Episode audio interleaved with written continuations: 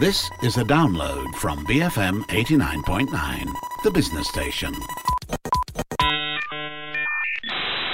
Selamat datang ke Bila Larut Malam, rancangan yang membincangkan fenomena budaya moden. Saya Hanif Baharudin. Malam ni, Perunding Kerjaya Amirul Azrai Mustazah menyertai kami untuk memberikan panduan bagaimana dan bila kita boleh membangkitkan soal gaji bersama majikan dengan cermat. Anda boleh berinteraksi dengan kami melalui Twitter di BFM Radio sekiranya anda mempunyai sebarang pandangan yang anda ingin kongsikan bersama kami. Anda juga boleh like page kami di Facebook, cari BFM Bicara untuk mendapatkan perkembangan terkini daripada kami.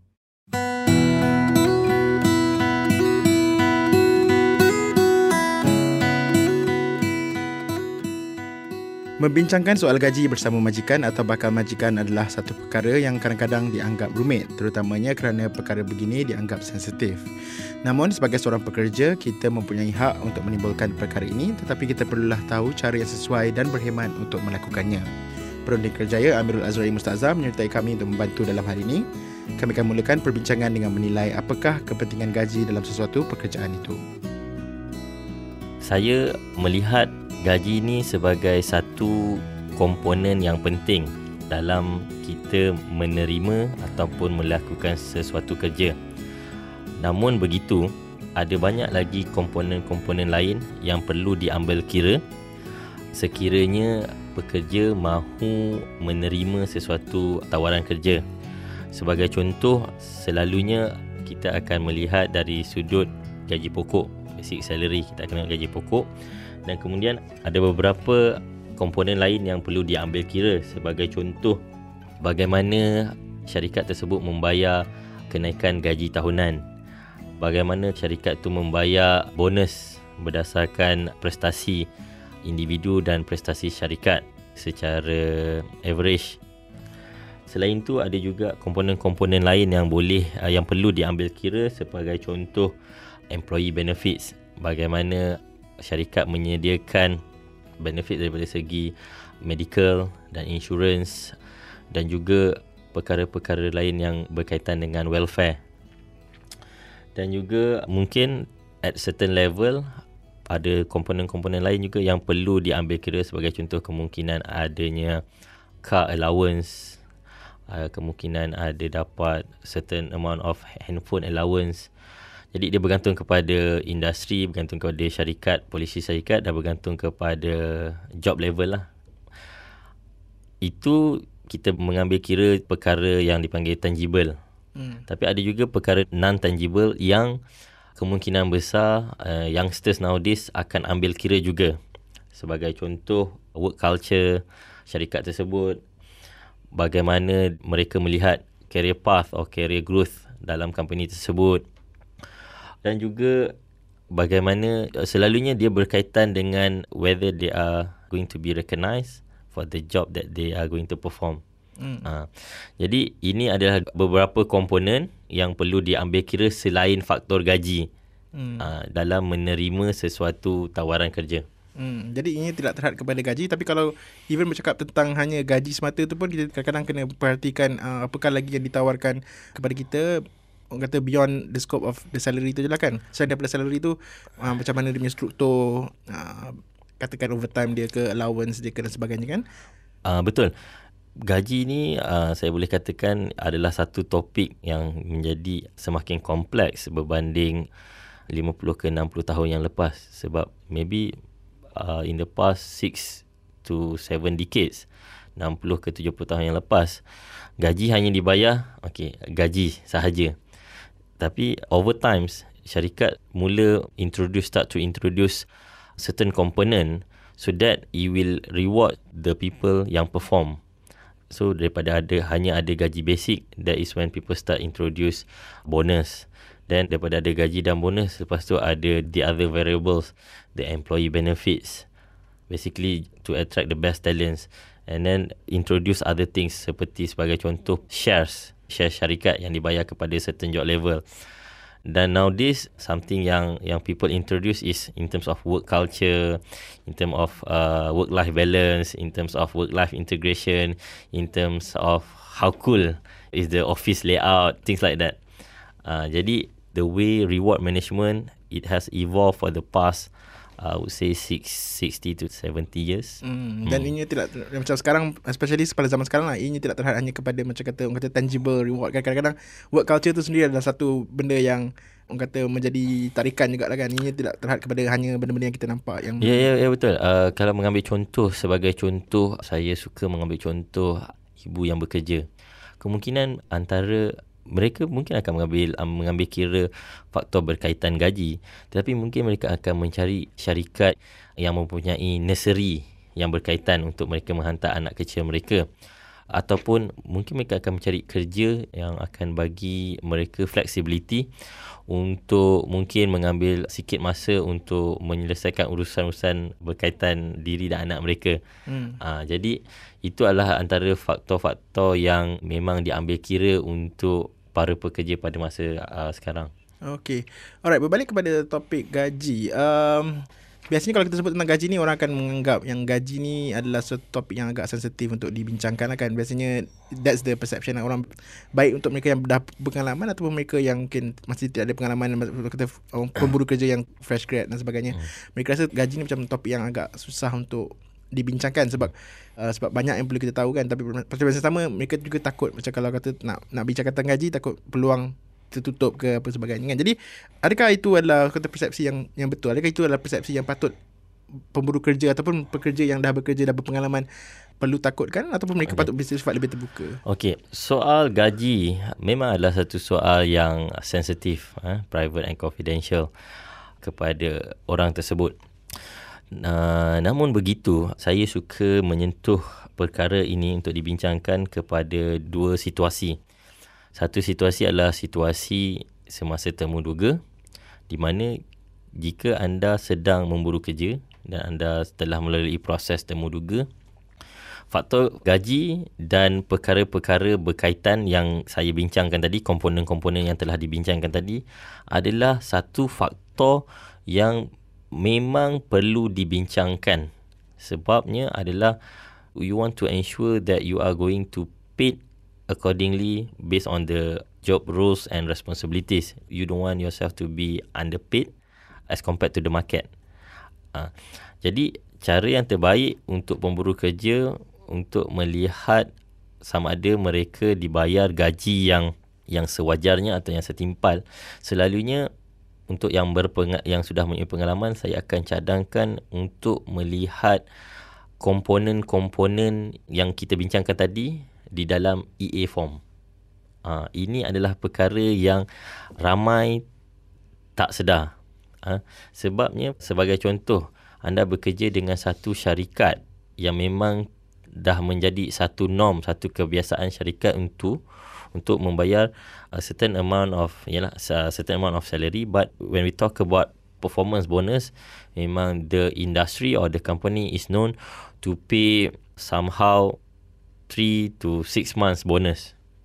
then suddenly you nak pergi ke satu syarikat lain yang selepas you buat research, you dapat info, memang the most dia hanya akan bayar satu ke dua bulan performance bonus. Hmm.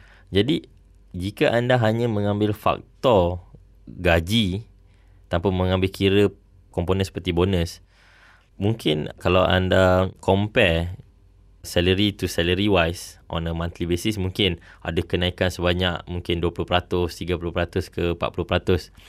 Tapi kalau anda tak melihat daripada the total amount being paid out to you on year to year basis as compared to what you might be getting from the new company then actually you might lose in term of the per annum punya figures. Hmm. Uh, jadi ini satu topik yang agak kompleks untuk dibincangkan tapi saya cadangkan selain sebab kita mempunyai banyak komponen ya saya kata uh, gaji dan komponen-komponen yang berkaitan seperti benefit, shares, allowances yang berkaitan it forms what we call total remuneration. Hmm.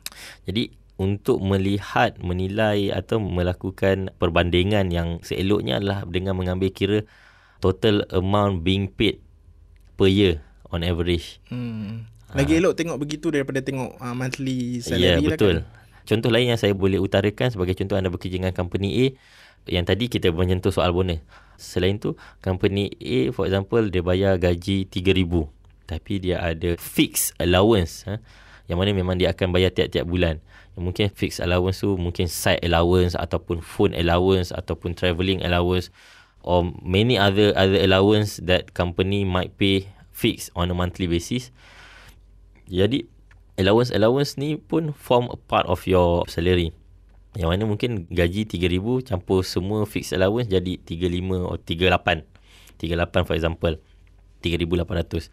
Jadi company B nak tawarkan kenaikan gaji sebanyak 20%.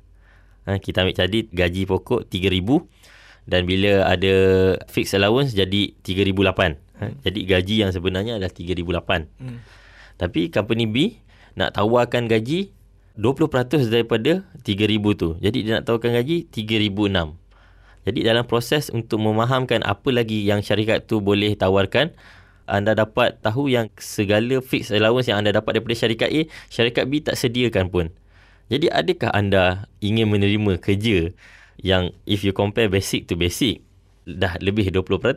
Tapi the fixed allowances tak ditawarkan pun oleh syarikat tersebut. Jadi secara logik akalnya anda perlu berunding untuk gaji anda dibayar sebagai contoh 20% daripada 3800 dan bukannya 3000. Hmm. Jadi baru anda akan menerima gaji yang sewajarnya. Hmm. Sebab bila kita menyentuh soal fixed allowance, dia adalah memang allowance yang akan anda terima setiap bulan. Hmm. Tadi Mirul sentuh tentang bonus. Bonus juga adalah perkara yang boleh dibincangkan baik uh, semasa kata bagi mereka yang ingin mulakan satu pekerjaan adalah semasa dalam proses rundingan tentang gaji itu. Ya betul. Sebab sebagai contoh bergantung ha, again saya kata variable-nya adalah terlalu banyak tapi bergantung kepada industri, bergantung kepada syarikat, bergantung kepada size syarikat, bergantung kepada beberapa faktor lain. Bonus usually akan form part of what you want to negotiate sebelum menerima sesuatu kerja. Hmm. Uh, jadi perkara yang boleh dibincangkan. Tapi again you have to to be realistic lah. Kalau ada memang syarikat tu memang syarikat yang sangat kecil, mungkin dia tak menawarkan bonus, performance bonus. Hmm. Sebab those small companies is about surviving. Tapi kalau you pergi syarikat yang lebih established, yang dah besar, yang dah multinational conglomerates, bonus adalah satu komponen yang memang bagi saya patut dibincangkan. Hmm. Ha. Tetapi ada juga syarikat-syarikat yang memberikan bonus berdasarkan prestasi syarikat tersebut kan? Dan Betul. Jadi there are two ways I would see this. Saya dah observe perkara ni. Company yang lebih established ataupun lebih global, they have what they call target bonus.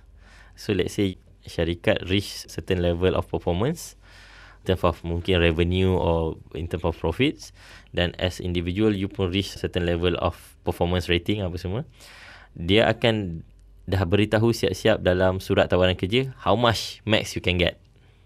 Ah. Tapi ada juga syarikat yang tak disclose up to these details. Mungkin dia hanya kata performance bonus dibayar oleh syarikat setiap tahun bergantung kepada discretion of the management and the company performance at the discretion of the management for example.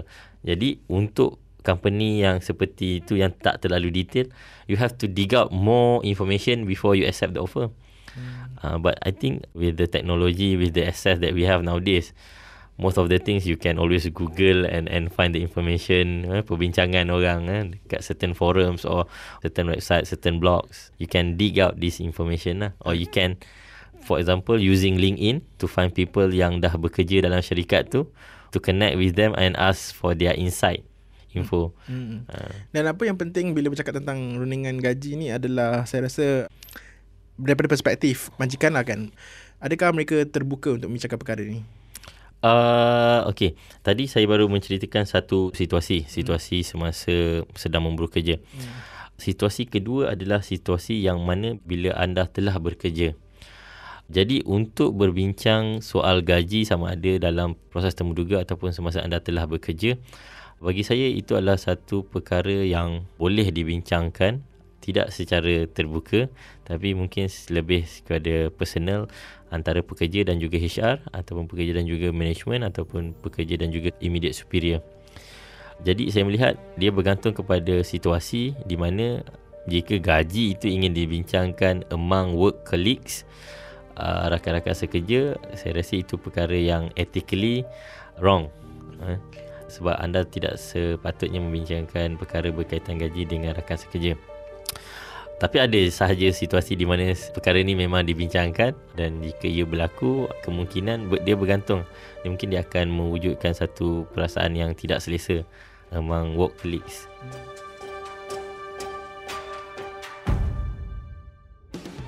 Anda telah mendengar daripada Perunding Kerjaya Amirul Azrai Mustaza. Kami akan berehat sebentar. Selepas ini kami akan meneruskan perbincangan tentang gaji. Jangan ke mana-mana. Saya Hanif Baharudin, BFM 89.9.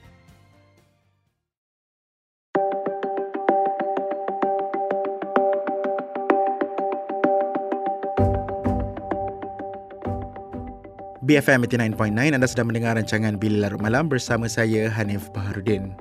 Minggu ini Perunding Kerjaya Amirul Azrai Mustaza menyertai kami kali ini untuk membicarakan tentang soal gaji dalam kerjaya. Tadi kami telah sentuh tentang pecahan gaji serta bagaimana pekerja boleh menilai ganjaran yang diberikan majikan. Perbincangan ini akan diteruskan dengan melihat sama ada isu gaji ini boleh dibincangkan secara terbuka bersama rakan sekerja. Okay, uh, setiap pekerjaan sebagai contoh dibayar bergantung kepada apa yang dipanggil job size. Uh, bergantung kepada saya pergi teknikal sikit bergantung kepada know-how bergantung kepada problem solving dan bergantung kepada accountability of that job. Jadi selalunya untuk setiap pekerjaan memang telah ada range apa orang kata salary range untuk setiap pekerjaan. Dan selalunya untuk mereka yang at junior level or at low level memang biasanya gaji yang dibayar adalah agak standard across the organisation. For example, gaji fresh grad dibayar 2500 untuk syarikat A. Jadi semua fresh graduate yang masuk memang akan dibayar 2500 fix. Hmm. Itu satu contoh ataupun mereka yang bekerja di production line yang mana general worker ataupun sebagai contoh general worker yang dibayar gaji sebanyak 1200 jadi semua general worker yang yang masuk memang akan dibayar 1200 tapi gaji akan berbeza setelah setelah pekerja-pekerja tersebut telah bekerja lama dalam syarikat tersebut. Jadi pada pendapat saya adalah tidak wajar untuk gaji dibincangkan setelah anda bekerja for example 3 hingga ke 5 tahun. You are in the same role person A in the same role dengan person B. Tapi person A adalah underperformer and person B adalah high performer. Hmm. so dalam masa 3 ke 5 tahun mereka bekerja kemungkinan akan ada jurang gaji yang agak signifikan. Jadi saya berpendapat adalah tidak wajar untuk untuk pekerja yang memang tak perform untuk cuba mendapatkan maklumat berkaitan gaji rakan-rakan sekerja yang sekeliling dan ingin uh, mendapatkan gaji yang sama dengan mereka yang memang perform. Hmm. Sebabnya when we talk about performance there are many other things yang akan diambil kira. Uh, the person meeting the deadline, the person doing more than what he should do, hmm. he or she should do. Dan maybe the person contribute more giving more volunteer to do certain things more than the average or underperformer. Hmm. Okay, um, saya ada satu contoh. Katakanlah, um, katakan untuk entry level gaji yang disediakan untuk pekerja entry level adalah katakan 2,500 dan pekerja A masuk pada masa polisi tersebut lah di, ha. uh, entry level 2,500 tiba-tiba um, 6, 6 bulan kemudian mereka ubah polisi kepada mengatakan bahawa okey gaji akan dinaikkan entry level akan dapat 3000. So pekerja yang baru masuk 6 bulan kemudian tu dapat 3000. Jadi bolehkah okay. uh, negotiation ini, dilakukan? Okay. Ini ini adalah satu topik. Uh, terima kasih kerana bertanya soalan ni. I'm glad that you ask sebab saya sendiri pernah mengalami situasi ni. Saya bekerja dengan uh, selepas saya graduate saya bekerja dengan salah sebuah syarikat minyak dan gas yang terkemuka di Kuala Lumpur. Masa saya join, saya dibayar gaji sekitar, uh, saya rasa sekitar 2000, 2006, 2600. Selepas setahun bekerja, syarikat ubah polisi, semua fresh graduate, entry level, gaji dinaikkan kepada 3002. Jadi, it's a significant amount of 600. Tapi gaji mereka yang dah bekerja setahun, tak diubah hmm. pada masa polisi baru diimplement. pada masa tu memang kami yang dah bekerja setahun memang tak berpuas hati sebab mana mungkin uh, orang yang masuk selepas kami tanpa ada pengalaman kerja langsung uh, mendapat bayaran gaji lebih daripada kami yang telah bekerja selama hampir setahun. Jadi uh, this is when and where kami ke apa satu batch lah uh, a group of engineers some sort of make a collective punya agreement di mana kami sign and kami panjangkan kepada HR. Alhamdulillah kami punya concern ni diambil kira dan kami menerima gaji saya tak ingat mungkin sama ataupun lebih sedikit daripada gaji fresh graduate yang setelah di revise polisi. Hmm.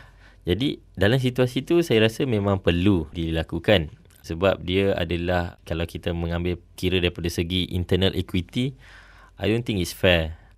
Tinggal lagi mungkin faktor lain untuk situasi seperti itu adalah mungkin it is a failure of implementation how they roll out the implementation sebabnya bila anda menaikkan gaji orang yang paling bawah sekali it should have the effect to other jobs above that role hmm. uh, so usually it happens because of the implementation ataupun on the roll out of such policy and maybe they forgot to take into account how about people yang dah bekerja setahun how about people yang dah bekerja dua tahun how about people yang dah bekerja lima tahun hmm. jadi when you want to revise a minimum salary for fresh graduates or for junior level entry level you should actually look into revising the range for people above above those roles hmm. so orang kata kalau nak buat revision seperti itu ianya kena uh, berperi- kena dia, dia kena organisation wide Ah, ha, yes. dia kena organisation wide. Hmm, ha. Sebab akan dapat kalau describe macam situasi Amirul tu memang ia kena akan nampak macam pelik lah kan. Ha, memang memang yeah. masa saya yeah. mengalaminya bagi saya memang sangat pelik dan tidak adil lah. Hmm, because katakan even if you perform well pun, ha. katakan your salary increment kalau tak dapat reach yang entry level pun it will look weird lah kan. Ya, yeah, jadi sebagai contoh katakan uh, saya saya bermula dengan gaji 26, katakanlah saya perform dan syarikat bayar annual increment of kemungkinan 5%. Oh, 5% daripada 2006 baru 130 130 ringgit betul. Jadi gaji saya pada tahun akan datangnya baru 2730 ringgit. Tapi fresh grad uh, entry level yang join selepas polisi baru diimplement terus dapat 3200. Jadi dekat situ ada ada wujud satu isu lah in terms of internal equity lah. Hmm, dan hmm. pekerja boleh mem- kata menyuarakan suara ya, lah kan. Membangkitkan isu uh, ni lah. Saya rasa itu perkara yang perlu dibangkitkan. Hmm. Okay, um, Tadi kita dah sentuh sedikit banyak tentang bagaimana kita melihat uh, kata ganjaran remuneration tu it goes beyond just salary, gaji uh, tapi pada aspek-aspek lain juga dan kita sentuh sedikit banyak tentang keterbukaan pihak pengurusan untuk bincangkan tentang gaji. Jadi kalau katakan seorang itu ingin membincangkan tentang gaji, kita dah sentuh mungkin kalau bagi seorang pemburu kerja macam mana ada dekatinya, kalau mereka yang sedang bekerja pula macam mana mereka patut kata membincangkan perkara ini. Biasanya okay. mereka perlu ada sesuatu yang mereka boleh bawa ke media rundingan tu lah kan? Betul. Okey. Jadi tadi kita dah membincangkan Satu situasi yang agak menarik Di mana syarikat ubah polisi Ataupun implement a new policy Itu satu satu satu contoh. Dalam contoh yang lain, katakanlah individu tersebut uh, mungkin telah bekerja dalam satu satu role untuk satu tempoh yang agak lama ataupun individu tersebut telah melakukan pekerjaan atau apa take up responsibilities yang bigger than apa yang dia uh, he was first hired. Uh, sebagai contoh katakanlah mengambil satu contoh mudah uh, mungkin semasa masuk semasa dipanggil untuk bekerja dia buat pekerjaan sebagai HR information system manager. Jadi fokus hanya kepada HR information system jadi bila dah masuk, mungkin dia perlu take up more responsibilities and actually he has to perform the full spectrum of HR manager. Jadi pada masa dia ambil bekerja, dia dibayar certain amount of money, uh, certain amount of salary just f- to perform that job. But along the way, job roles and responsibilities expand over the years, over the period of time. So pada pendapat saya, it is fair for you to go and meet your immediate superior and perhaps management or HR to discuss about this because and make sure you you take the points to be discussed in a very orang kata harmonic way ya. Uh, jadi selalunya dalam konteks begini Jika anda ingin membincangkan perkara berkaitan bolehkah gaji anda uh, mendapat berlakunya perubahan gaji, salary adjustment kepada gaji anda yang sekarang, saya rasa strateginya uh, secara logik adalah untuk membincangkan perkara ini sebelum proses kenaikan gaji tahunan syarikat tersebut. Hmm. Sebagai contoh katakanlah financial year end 31 Disember dan anda akan dapat annual increment mungkin March tahun seterusnya. Jadi uh, jika ingin mengetengahkan perkara ini seeloknya ketengahkan sebelum financial year end sebab by financial year end itulah yang anda akan buat anda punya mungkin annual performance review dan sebagainya.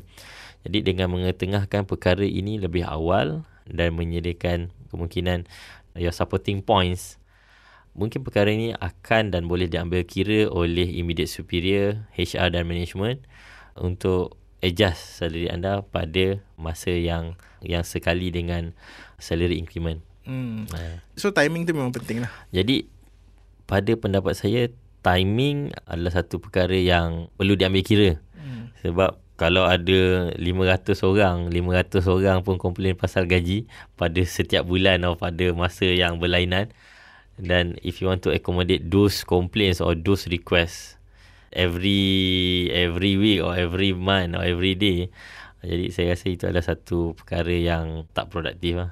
Hmm, dan, dan kita pun kena kalau bagi pekerja lah kita kena fikir dari perspektif syarikat dan tahu okay, mungkin kalau nak negotiate patut negotiate sebelum uh, dia orang buat uh, rujukan gaji betul, tu lah kan. Sebab, betul. sebab saya rasa syarikat pun sebab dia plan dia punya financial ya betul. Uh, sebab selalunya uh, kenaikan gaji dan juga salary ada dua komponen lah. Salary increment dan juga salary adjustment. Selalunya apa yang dibajetkan setiap tahun adalah annual salary increment. Salary adjustment selalunya tidak dibajetkan sebab you are not going to adjust the salary of your staff every year. Uh, usually you adjust every 3 to 5 years. Hmm. Uh, jadi tapi bila anda rasa anda anda dah bekerja mungkin untuk tempoh masa yang tertentu 2, 3 atau ke 5 tahun dan anda tak pernah dapat salary adjustment dan anda sebenarnya tak nak pun keluar mencari kerja yang lain. You are loyal to the company. Then perhaps you might bring this up and see direction of the of your immediate superior HR and management team. Hmm.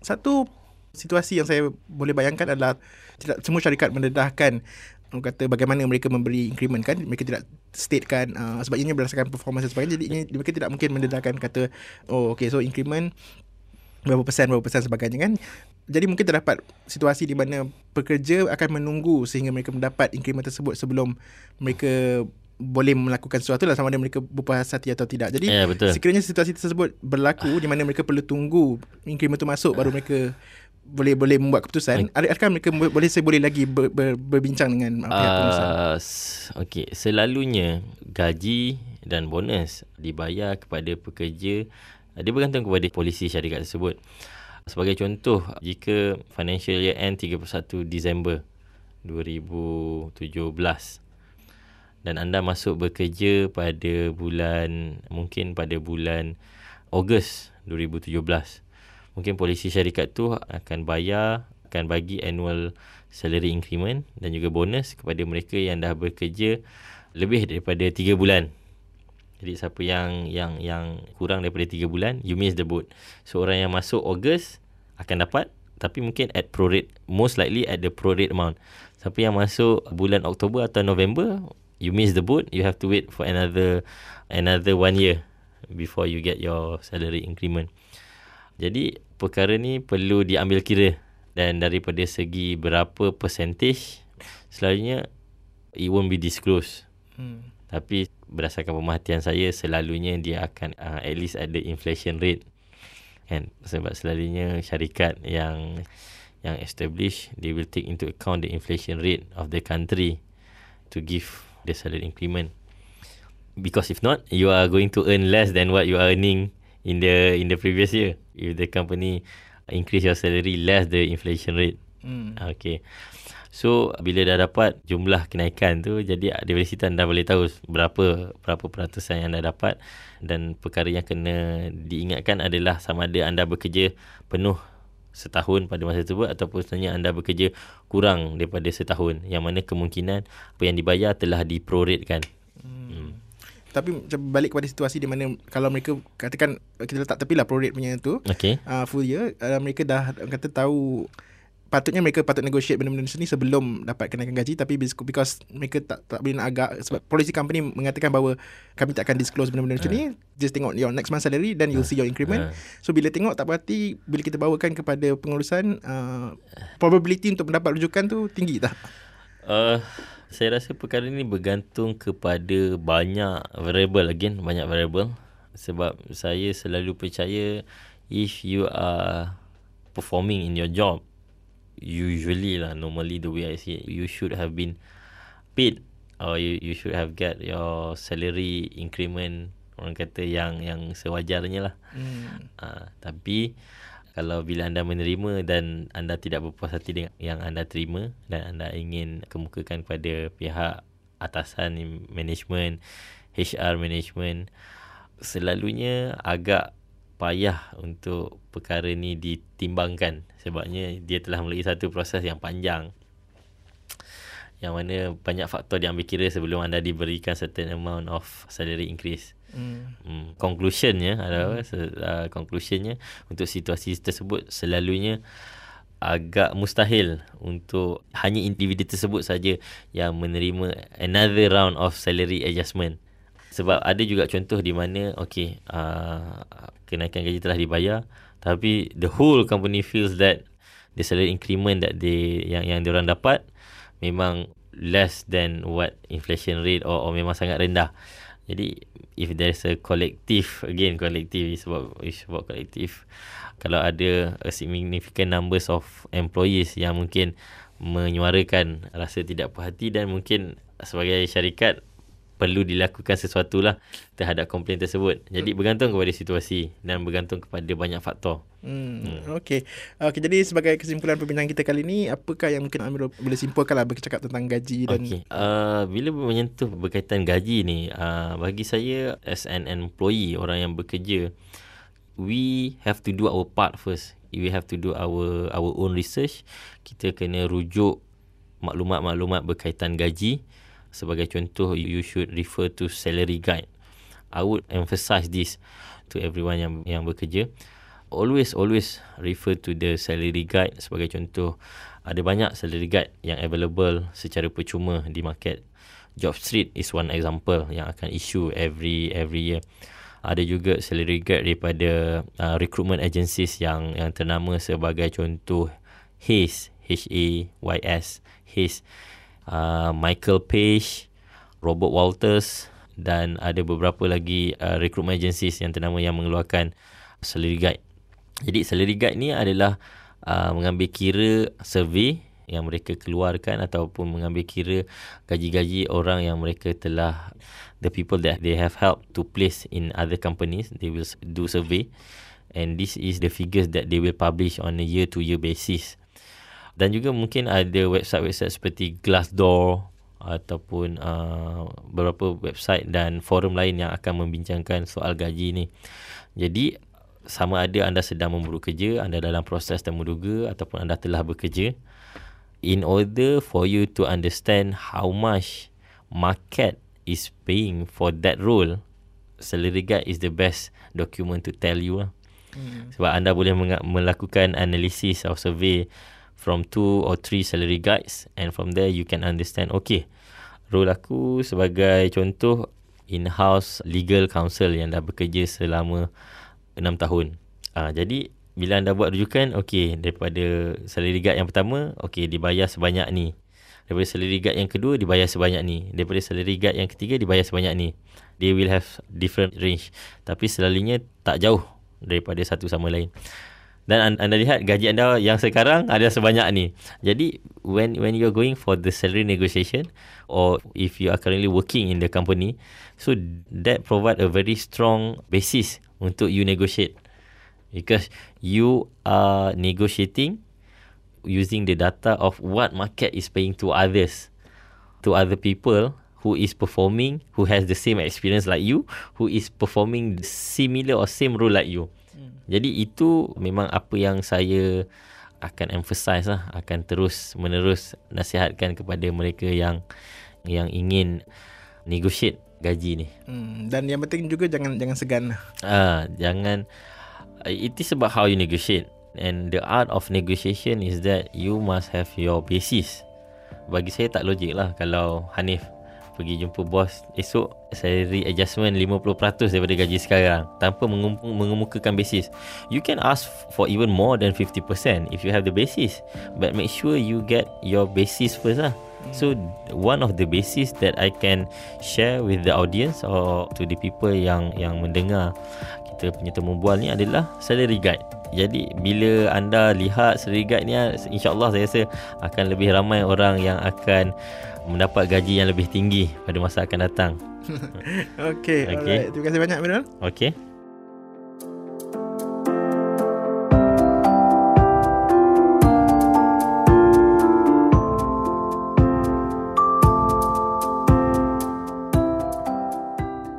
Kami telah membincangkan soal gaji bersama dengan perunding kerjaya Amirul Azra'i Mustaza. Itu saja untuk episod Bila Larut Malam minggu ini. Kongsikan pandangan anda berkenaan topik malam ini di Twitter kami at BFM Radio. Untuk mendengar episod-episod Bila Larut Malam yang seterusnya, sertai kami setiap Rabu malam selepas pukul 12.30 malam. Jika anda ingin mendengar episod kami yang sebelumnya, anda boleh stream atau mak turun podcast kami di bfm.my slash. Anda juga boleh mak turun app kami di Apple App Store dan Google Play untuk mengikuti rancangan Bila Larut Malam dan pelbagai lagi rancangan-rancangan yang lain di BFM. Jangan lupa juga untuk like page kami di Facebook BFM Bicara. Sekian, selamat malam dan selamat menunaikan ibadah puasa. Saya Hanif Baharudin, BFM 89.9, The Business Station. Thank you for listening to this podcast. To find more great interviews, go to bfm.my or find us on iTunes. BFM 89.9, The Business Station.